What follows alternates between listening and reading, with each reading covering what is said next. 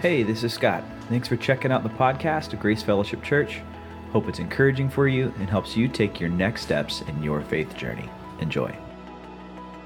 And what I found in a house where people live is that they make messes. And what's true about teenagers is they often look for the path of least resistance. That's how I understand it. So like if they leave their shoes out, if the breakfast cereal bowl is left out, they will always pick the easiest path. And that is generally to not pick up after themselves. And that drives me absolutely crazy. So my approach is usually this. My approach is that I will have power over them. I pay for the Xbox. I pay for your cell phone. You will pick up your shoes. I am bigger than you. I am stronger than you. And to quote Cliff Huxtable, I brought you in this world and I can take you out. Pick up your stuff is a power over kind of thing. And you know what? There's probably something good in there that they realize that their actions have consequences, that there is authority. But usually it comes with a cost. And that cost is peace in the home and broken relationships. But my wife, see, she has cracked the code. She does something that is so powerful that it changes like just the tone of the room. And right now you're thinking, I know what it is. She doesn't have, it's like she gives the look, right? If you're a mom, you know the look. If you're married to any, like a woman, if the woman, you have to know the look. They can just kind of like cross their arms and give you the look and just bend you to their will and submission. The problem is this, it's like my kids have a look too. Right? And they'll just roll their eyes at that. So that's not what I'm talking about here. It's not the look. No, Jennifer, what she does is not a force of the will. It's something actually that motivates our children in a good kind of way. Here's what she does. When my children have left their shoes out, when they haven't cleaned up after they came back from soccer practice, when, you know, they didn't put their stuff away, when I've been like powering over them and they say, well, fine, I'm going to show you the force of my will, Dad. And now there's like, you know, this clash happening because I have one particularly strong-willed child. I won't say what's her name. She's really strong-willed, right? And it becomes like this clash. When that starts happening, here's what my wife does that is just so brilliant. She doesn't have a power over posture. She adopts a power under posture. A power under posture. What does that mean? Well, she asks a simple question that you've heard from every customer service worker you've ever worked with. She walks into the middle of these power over reverberation matches and she asks this one simple question. What can I do for you? How can I help? How can I leverage my cool-headedness, my resources, my composure to help make this place better, to help maintain stronger relationships? And many times without being asked, this is what she does that's so brilliant. She says, I'll take care of your shoes for you. And she goes and she picks up the shoes. She takes care of the cereal bowl. And here's what that does. My kids... It works with my kids. You have to evaluate if it would work with yours. My kids look at that and go, oh, that's not right, that mom should have to do that. And they jump right into action. And here's what I know. Having power under, it does not mean that you're a pushover. It doesn't mean that you're going to let people, you know, just like dominate over you. On the contrary, having power under has such a confidence of self and identity that you know, look, I don't have to prove myself. I'm just going to ask, what can I do to help? You rise above the power over culture. The power over culture says this, I'm an authority. I'm bigger than you. I can make you miserable. I have power and influence. You bend your will to mine. But the power under approach says, listen, I care more about being an example, about how we get along with one another. So I'm going to die to self here. I don't need to prove myself. I'm going to demonstrate what it means to be a servant. And can I be honest with you? When she does that, it drives me nuts. I'm just like, no, because here's what I'm fundamentally wanting them to do. I care that they understand authority and responsibility. Is that important? Probably. But a power under posture doesn't ask that question. They ask this question. They want a power under says this. They say, not will they understand and pick up after themselves, but they ask this question. What if true humility and servant leadership is never modeled in this situation? What if all I do is train my kids to bear down harder and to put up more of a fight? That's what power under does. They care that there's a modeling of selflessness and servitude. It turns out that the power over model is really the mode of the world. That's how we operate. And for many of us, when we're called into relationships and when we think about, do I model a power under kind of mode of operating? I don't know about you, but I look at that and I say, I don't know that I'm so great at that. And if you feel that way, you're in great company, because I feel that way. But also the disciples of Jesus had the very same challenges. And so what I want to do this morning is I want to look at Jesus' teaching as he walked alongside his disciples and see how he just kind of unfolds this idea of what it means to be a power under leader in your homes, in your marriages, in your workplaces, in your neighborhood. The series that we're in is called Stops Along the Way. As Jesus navigated his ministry with his disciples, the way he trained them was usually not through a classroom setup. It was usually not with a weekend, seminar. It was they would travel through life, and much like when you're on a trip with your family in the summertime, and you say, hey, this is something you need to know about how God works and how life works. Isn't this cool? And you have these stops along the way, and sometimes that's the richness there that occurs. So just as the disciples learned from Jesus and leaned in, so do we. I want to show just this pattern that emerges in the Gospel of Mark. And I'm going to kind of Bible nerd here with you for a little bit. We have orange Bibles underneath your seats. If you don't have one, you can keep it. It's our gift to you. We've got plenty. We brought them to give to people, so you can use that. I'm going to go quickly through a couple different spots, but then we're going to just kind of zoom in on one particular passage here. We're going to be in Mark, and I want to show you some stuff here. In Mark chapter 8, verse 27, here's what happens. Disciples are following after Jesus. They're seeing him do great miracles, and Jesus stops his disciples, and he asks them this question. He says, how do people understand me? Who do people say that I am? The disciples responded, well, some people would say that you're a great prophet. Some would say that you're a great teacher. And Jesus then stops and says, okay, well, who do you understand me to be? And Peter, impetuous Peter, he gets it wrong sometimes, and we'll see how. But in this case, he says, I believe that you're the Christ. Now, the word Christ, when you hear that word Christ, it's a Greek word. It's the Greek word for the Messiah, which is a Hebrew word. So I believe that you are the Messiah, the promised one of God. The Messiah in the Old Testament, see, they didn't know that the Messiah was going to be Jesus. They didn't know it was going to be the Son of God. They just knew that it was going to be a great person that would show up and make all things right, that it would be the servant of God that would take abuses that were occurring, would take the sin in the world, would deal with the crud that we live with. That's what these people were looking for. And Peter rightly says, you are that person. That's what Peter tells them.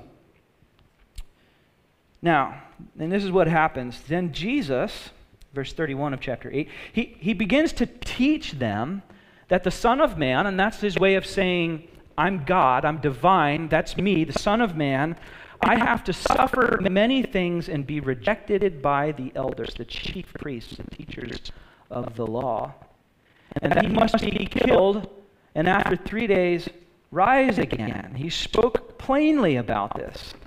And I just imagine these disciples who are like regular fishermen. Jesus fills their boat. It's like, man, this is amazing. He looked at me and pointed at me and said, you come follow me. And I'm like, this is awesome. I get to hang out with a celebrity, and he healed my mother-in-law, and he gave me all this fish. This is amazing. He's going to make all things right. This is great. This is my meal ticket. This guy is going to be my path to a better future. I'm following after him. Things are looking up. And then Jesus says this, I'm going to suffer, and I'm going to die, and I'm going to come back from the dead in 3 days. This is how Peter reacts. Peter takes Jesus aside, and he begins to rebuke him. Can you imagine? Hey, Jesus, you've got this wrong. You're reading from the wrong script. You're mistaken. Oh my goodness, Peter. Now that's by the way, the Gospel of Mark is Peter's account through a scribe, a friend that wrote it down, and that friend's name is Mark. This is actually Peter's account. That's why I don't think this is made up.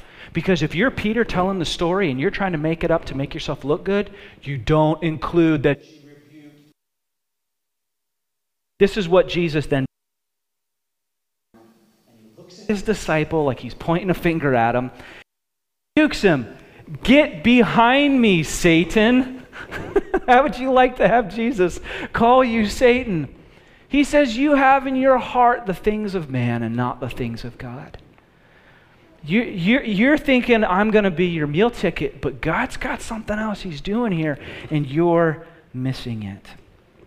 And then he calls the crowd alongside his disciples, and he says, whoever wants to be my disciple must deny themselves.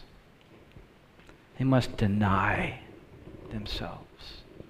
When everyone else wants to say, how do I get a foot up? When everyone else says, this is about me and my own identity and this is who I want to be, I'm going to realize myself. He says, you deny yourselves.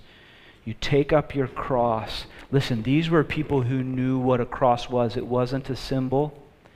They would leave Jerusalem and there would be 5 or 10 people just finishing up the crucifixion. And they knew what a crucifixion smelled like, and they saw the servants clean the blood up.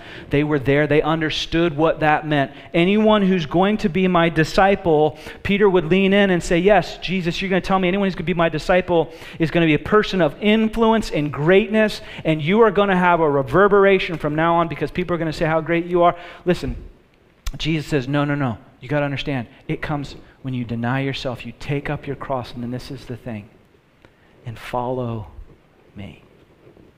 And follow me. This is so powerful. Don't sprinkle some Jesus on. Don't be about like a subculture. You know, I'm going to slap a WGTS on the back of my really nice car and just Jesus make my life wonderful. And no. If you're going to be my disciple, and that's what a Christian is someone who says, I'm following after Jesus. It means that the things that Jesus does, we do. And the people that Jesus loves, we love. If you're going to be my disciple, here's what it means. You're going to follow after me. And then this is amazing. For whoever wants to save their life will lose it, but whoever loses their life for me and for the gospel will save it. This is what some scholars call the upside-down kingdom of God. It's upside down. You want to save your life? You give it away. When you give it away, you actually save it. The more you give, the more you save. This is the upside down kingdom of God. And then here's what Jesus does, okay? He tells them this. Now, this idea, the upside down kingdom of God, it is completely counterintuitive, isn't it? Like everything inside of us says it's, you know, to quote Toby Keith, it's all about me, it's all about my, it's all about number one, oh my, me, my. What I think, what I laugh, what I don't remember the rest of the lyrics. April, you probably know them all. I don't know them all. I like talking about you usually, but occasionally I want to talk about me, right? Like this is counterintuitive for us. In our marriages, as a parent, this is counterintuitive. I paid the bills. I'm sitting in the nice seat. It's counterintuitive, and it's countercultural.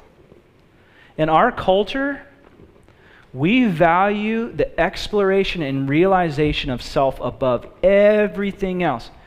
You want to re-identify another way? That's fine, because your goal is to realize yourself. If you don't believe me, watch any Disney or Pixar films. It's all about expressing and realizing yourself. That's just the way that our culture operates. Jesus says, no. If you're going to be my disciple, you deny yourself. And then here's what happens, right? We're moving forward here. This is 9:30. He says this. He says, they left that place. They went through Galilee. He says to them, again, the Son of Man is going to be delivered into the hands of men. They will kill him, and after 3 days, he will rise. He says it a second time, but they didn't understand what he was saying. And then he tells them, anyone who wants to be first must be last and must be the servant of all. Jesus says it two times, and now we're going to zoom in on the third time that he says it. Turn in your Bibles to page 691 in these orange Bibles, or to Mark chapter 10, verse 32. And this is what happens. Jesus told them, hey, this is what's my future. My future involves me suffering and me dying. We're going to Jerusalem. So now, guess what? They're heading to Jerusalem. They're on their way with Jesus leading the way. It's like, hey, I've got an appointment to make. I'm excited for what's coming up. That's pretty mind-boggling. The disciples were astonished by this. Well, those who followed were afraid. Maybe they're remembering what Jesus said. And he took the 12 aside and told them what was about to happen to him. A third time, we're going to go to Jerusalem, he said, and me, the Son of Man, will be delivered over. He fills in the gaps a little bit, over to the chief priests and the teachers of the law. They will condemn him to death. They will hand him over to the Gentiles, who will who will mock him and spit on him, flog him and kill him. And 3 days later, he will rise. Three times, he tells them what his future entails. Three times. He says, this is what's coming in front of me. And so it's so amazing then what happens next. It's even worse than what Peter did before. Then James and John, in other places they're known as the sons of thunder, which is pretty appropriate. James and John, the sons of Zebedee, came to him and said, Teacher, we want you to do for us whatever we ask. Now hold on, it's like, if someone asks you that question, you need to ask some more questions before you just answer and say yes, okay? And that's what Jesus did, okay? We want you to do for us whatever we ask. What do you want me to do for you? How can I help? It's Jesus' posture. What can I do for you? It's an important question to think about that. If you had the Son of God in front of you and you could ask him one question, what would you ask him? This is what these disciples asked him. They replied, let one of us sit at your right hand and the other at your left in your glory. In other words, there's going to be a seat of honor. There's going to be an elevated position. I want that. I want that, he would say. Now, Jesus replied, verse 38, you don't know what you're asking. You don't know what you're asking, Jesus said. Can you drink the cup I drink from or be baptized with the baptism I am baptized with? Now, when he says that he's using language from the Old Testament, to share a cup is to kind of share life, is to share the blessings as well as the hard times. And so when he talks about drinking the cup and being baptized, he's saying, are you going to share in the sufferings that I am going to experience? He would say, I'm establishing a different kind of kingdom because I'm a different kind of king. And you can't follow me unless you do the things that I do. And that means that you're going to act the way that I act. And it means that you're going to have the same kind of desire and rigor to follow the heart and the mind of God who's given me a task to do. There's the commander's intent, and I'm heading towards Jerusalem. Paul would say it this way, are you going to share in the sufferings of Christ? Now, I don't know about you, but I am selfish and I want the blessings of God. But if I'm honest, I don't want the sufferings of God. I want him to put his blessings in my life. I want him to give me peace and comfort and power and be able to navigate challenging things in my life. I want all of that. But I don't necessarily want the cost of following God. So God, I want you to fix my kids' gnarly teeth. I want you to bring me blessing, but you know what? I don't want to sacrifice to see your kingdom come. God, I want you to heal my body and help me with my arthritis, but you know what? I don't really want to give up my gluttony because my body is a temple of the Holy Spirit. I want you to bless my finances, help me get that job, help us pay down this debt, but you know what, God, I'm not going to honor you by tithing and supporting the ministry of the church. God, I want you to bring me the one true love, like my soulmate, the one person that's out there for me, bring that into my life. I want that, but you know what? I don't want to follow your oppressive and rigid rules about sex between and a marriage covenant between one man and one woman. That's oppressive. That's old-fashioned. Blessings, yeah, man, count me in, but sufferings, no thanks, all pass. My flesh feels that all the time. But here's what I'm doing when I lean into the flesh. What I'm saying is that ultimately it's a business relationship with God. And I wanna strike the terms that get me the most, that cost me the least. But here's what Jesus did. He says, I've come that when you talk to God, it's not a business relationship. Do you really want that anyway? Do you want a tit for tat with God? Do you want that? I don't think so. Instead, he says, when you come to God, you can now say, Our Father that's in heaven. You get to have a relationship. And actually, that makes sense to me. Because you know what? I want the blessings of the relationship with my spouse. Okay, I want that in my life. But if she's like, I have to get blood work done, and I hate getting blood work done, and she's like, this is a thing that she's going to suffer through, it's actually a joy because I'm in a relationship with her that I would hold her hand at the doctor's office as she's going through something challenging, suffering alongside her. That actually makes sense in the context of relationship. And you know what? I hate landscaping, especially in July. Like, this is miserable. I hate landscaping, but she loves gardening. This is a desire of her heart. This is something she enjoys. So I joyfully will go by her side with that suffering. That's fine, but I care about the things that she cares about. That's what relationship does. And Jesus would say, hey, are you treating me like a business? Is this a contract? Is that what this is? Or are you in relationship with me? Are you going to suffer alongside with me? Now, what's fascinating is the disciples go on and they think about that and they say, yeah, we can. We can share in that suffering with you. And Jesus replies, you will drink the cup and you will be baptized with the baptism I'm baptized with. Now, here's what he was doing. He was predicting that all of these disciples would someday go to give their life for Jesus. Peter would be crucified upside down. James would be stoned to death. And even doubting Thomas would be thrust through with spears. The only one who died a natural death was John, the Apostle John. He was banished to an island and lived out the rest of his life there. All of them, all the rest of them, they would all suffer somehow and die for Jesus Christ, and he was predicting that. He says, you will drink this, but listen, but to sit at my right or my left is not for me to grant. These places belong to those whom it's been prepared for.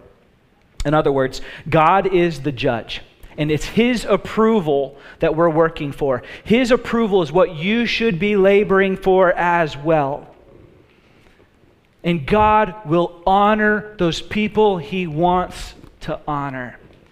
You follow through by honoring and obeying him, and you leave that honor department up to him. Now, it's fascinating. As an aside, I did a study years ago about how God honors people in Scripture, because I had in my mind this thought, like, all God ever wants to do is just kind of, like, well, it's good that you want to follow me, but, here's some suffering in your life. Here's some oppression in your life. Here's some misery you're going to walk through, right? Does God favor people? How does he honor people? And I looked at the Old Testament, and you know what I saw? I saw that God would honor Abraham. God would honor Abraham with a house that was full of good things. He would honor him with goats and camels and cows and sheep and servants. And he was wealthy. And God would honor David and Solomon this way. He would honor people in the Old Testament and in the New Testament. And I think this is actually really, really cool to think that God sees how we act and he's someday going to reward that. I want you to stop and think about that for a moment. Because what it means is this. It means that there's something called justice.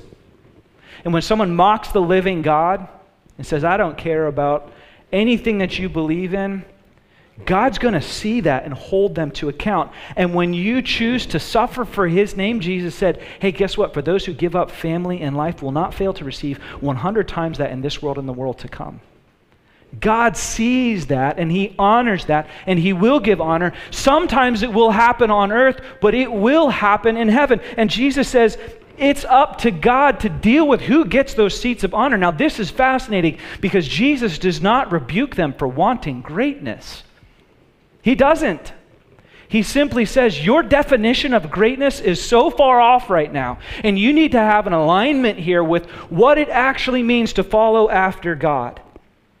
You really haven't been listening. I just got done telling you that I'm walking in to die, and you're asking who gets to sit at the head of the table. Duh! Like Jesus would just be like, what are you doing? You're crazy. You're not getting it. I'm going to be mocked and flogged because I'm denying myself. And are you any greater than that? My path is one of suffering. Why would it be any different for you?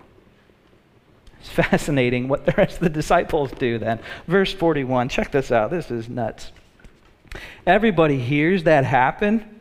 They hear this conversation, and it said when they heard what James and John said to Jesus, that they got indignant. The rest of them are like, maybe he is handing out those seats of honor. Man, I got one cookie, they're about to get two. This isn't okay, right? That's what's happening. If you have kids, you know how that goes. All right? And this is what happens. Jesus calls them together, and he says this. He says that you know that those who are regarded as rulers of the Gentiles lord it over them, and their high officials exercise authority over them. In other words, listen, you guys, you know how this works. You've seen this play out. The way of the world is to have power over other people. They have authority, and they leverage that power and influence and resources and authority to get more power, more influence, more resources, more authority. That's the way it works. It's all about jockeying for position. It's all about brown-nosing the right kind of person. It's all about asserting my rights and my opinions and my preferences. And the game is to see how much of that you can get before the end. And that determines how important of a person you are. And Jesus would say, that's the world, the power over kind of world. And that's not what I'm up to. Jesus would say, hey, you guys, you know how this works. And they said, I do know how this works. That's why we want the number one and number two seats in your kingdom, because I know how this works. And Jesus, man, he just stops. And he looks at them, and he would look at me, and if you're a leader, he would look at you. And he said words that stopped me in my tracks. And four little words that have the power to make you a leader worth following. He says, not so with you.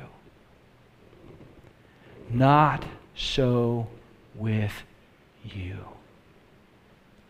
You're not going to be a power over leader. You are to be a power under leader. That's how my administration is going to operate.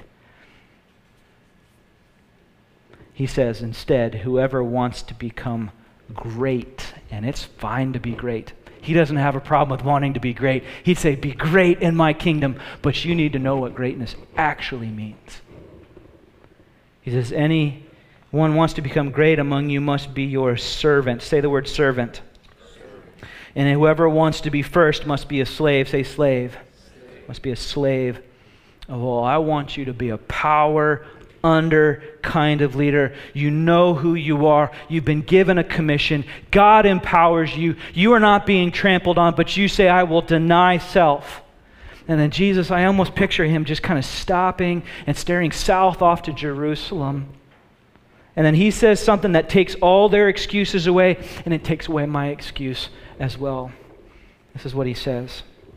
He says, for the Son of Man didn't come to be served, but to serve and to give his life as a ransom for many. James, John, do you think you're better than me? Do you think you're greater than me? Because I didn't even come to be served. I came to serve other people. And this is the shocker. To give his life as a ransom for many. The one person who deserved to be worshipped. The one person who actually should be deferred to is the person who got down on his hands and knees and wrapped a towel around his waist and took his disciples' feet and started cleaning the donkey crud off of their feet because they had been walking through it all day long. And if I have done that, how much more should you do that for one another? If I don't insist on my rights and my privileges, if I'm not jockeying for position, then neither should you. He would say, not so with you. You are not a power over people. You are a power under people. No servant is greater than their master. And what Jesus is doing is he's redefining his relationship and our relationship with power and what that actually looks like and what greatness actually looks like. Now, I wanted to find a way to maybe put some handles on this whole thing here. Now, the truth is, a lot of this shows up for us when we're in relationship with other people, and when we have relationship, we have conflict with one another. And this is often how it plays out. I stole this illustration from my friend Jeff. It was just such a great illustration. I just thought, hammer time, here we go. Here's how it plays out. I've got my opinions, and I've got my preferences, and I've got my desires. And you've got your preferences, and you've got your desires, and you've got your opinions. And the thing is, my opinion and your opinion and my desire and your desire and my truth and your truth, it's going to conflict with one another. We're just going to have tension with each other. It's just going to be bouncing off of one another. This is what happens in the world today, isn't it? I think this one thing. I have this political view on this one area, and I have this political view, and this is about my rights. No, this is about my rights. And so we just end up picking up our hammers, and we swing them, and it's all conflict. I'm mad at her because she said this, and he's mad at me because we had this thing going on, and I can't believe they did that to me. Don't they know that this is what I deserve? And when they collide, there's this conflict, and in the middle of all of that, you know what? There's no change. There's no warmth. There's no healing. There's no forgiveness. Because we approach everything saying, how can I be the bigger hammer? And all it does is create noise. For some of you that know tools, you even hate the fact that I'm doing this because Eric's back there going, oh, you're going to chip the hammer. And he's right. He's right. You're going to break the hammer. All it does is create damage and noise. And this sounds a lot like your relationship with your mom or your dad. Well, I can't believe she did that to me, and how dare she talk to me that way. This sounds a lot like your relationship with your spouse. Doesn't he appreciate me? Doesn't he know these things that I do for him? Why doesn't she just respect me? I need to bear down on that. Here we go. I'm going to give him a piece of my mind. It sounds like that relationship that you're distressed with, your roommate. And Jesus would say, look, if you're just asking me to come into your life and bless you, and I sprinkle a little bit of Jesus on that, you know what that looks like? It looks like a hammer with Bible verses. The Bible tells me you should do this, and God told me to do that, and I had a vision about this, and I had a vision of... It's just a bigger hammer with Bible verses attached. Jesus would look at you, and he would say, listen, I'm not trying to give you a more persuasive argument. I'm not trying to give you like a bigger social media platform to extend your influence. I'm not trying to help you create a bigger collective political group so that you can legislate your way to power and hammering over someone else. That's not what I'm here to do. He says, instead, you're going to be something completely different. You're going to be something completely new. Instead of being like a hammer, you're going to be like water. Now, I can take this hammer and I can hit this water as hard as I want. The water doesn't care, not one bit. I mean, I can go down to the Potomac River and I can hit that river as hard as I want to. It doesn't care at all. Why? Because it's not a hammer. It'll just absorb it. It'll just flow around it. And I can strike as hard as I want to over and over again until eventually I lose strength and that hammer falls out of my hands. You know what's going to happen? The river's just going to absorb it. Because the river's not a hammer. Something different altogether. Something altogether new. Jesus didn't come to change us into a better hammer or to make us, you know, more persuasive, to like better engineer the hammer. He came to make us something altogether different and new. He came to make us water. And see, this is what the disciples were saying. Jesus, we want you to come and we want you to beat the Romans and the religious leaders, and with you we're going to become so powerful and strong and we're going to become this great hammer. And Jesus would say, no, you don't understand. I'm coming to die. I'm going to be, they're going to flog me and they're going to try to hammer me. In fact, they're going to hammer me right into those boards. And they're going to mock me, and they're going to spit on me. But listen, my kingdom can't be stopped by hammers. Because guess what? I'm just like a river, and we're going to keep flowing. 3 days later, I'm going to come back from the dead. They can't stop me with hammers. What this hammer does to me, what it does to the church, it's inconsequential. And listen, I've been around for a long time around the church, and people are like, yeah, but what if these people get in power? We'll lose our tax status. Oh no, the church of God will fall apart. It's not as if God doesn't own the cattle on 1,000 hills. What if that happens? What if we're not allowed to meet anymore? Do you know how many churches are flourishing in China and in Iran when they're underground, and God is saying, I'm going to bless that. My kingdom can't be stopped as long as you take on the posture of being a river and not a hammer. It can't be stopped. Listen, the hammer, when we come and we say, I'm going to deny myself and I'm going to have power under, like the hammer doesn't even understand that. They have no concept. You're going to be a slave to all. The hammer can't even grasp that. I came not to be served, but to serve others. The hammer doesn't even know what you're talking about. Something completely different. How do you bring about healing in your marriage? It's not by being a better hammer. One of you has to choose. I'm going to deny myself. How do you bring about peace in that relationship with your mom or your dad? Instead of saying, I can't believe that they did this, one of you is going to have to be the river. And Jesus looks at his disciples and he says, look, everything you've ever known is a hammer. And you may have been born this, but I'm not a hammer. And you might be thinking, man, we got to be harder and swing tougher. But listen, not so with you. Your identity is completely different. He said, I am something completely different, and the math is going to be completely different. And you, if you're going to approach this, you have to approach it like I approach it. You have to love like I love. And you'd say, I want peace, and I want patience in my life, and I want kindness, and I want all the good things. That's never going to happen when you focus on being a better hammer. And you want true love and a Christ-centered marriage, that's never going to happen when all you do is swing the hammer harder.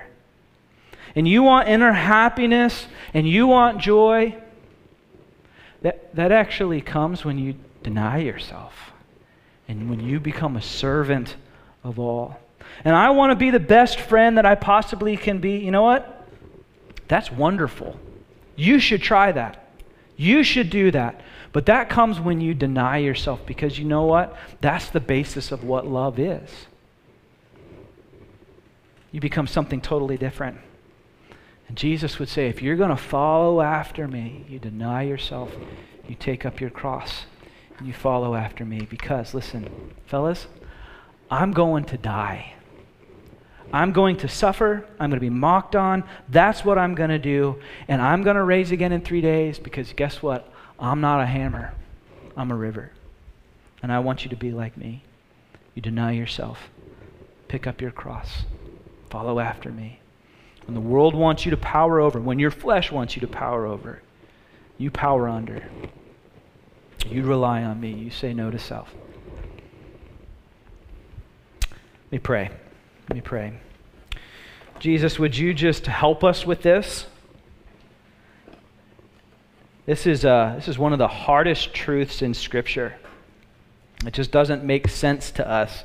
It's like counter to our instincts.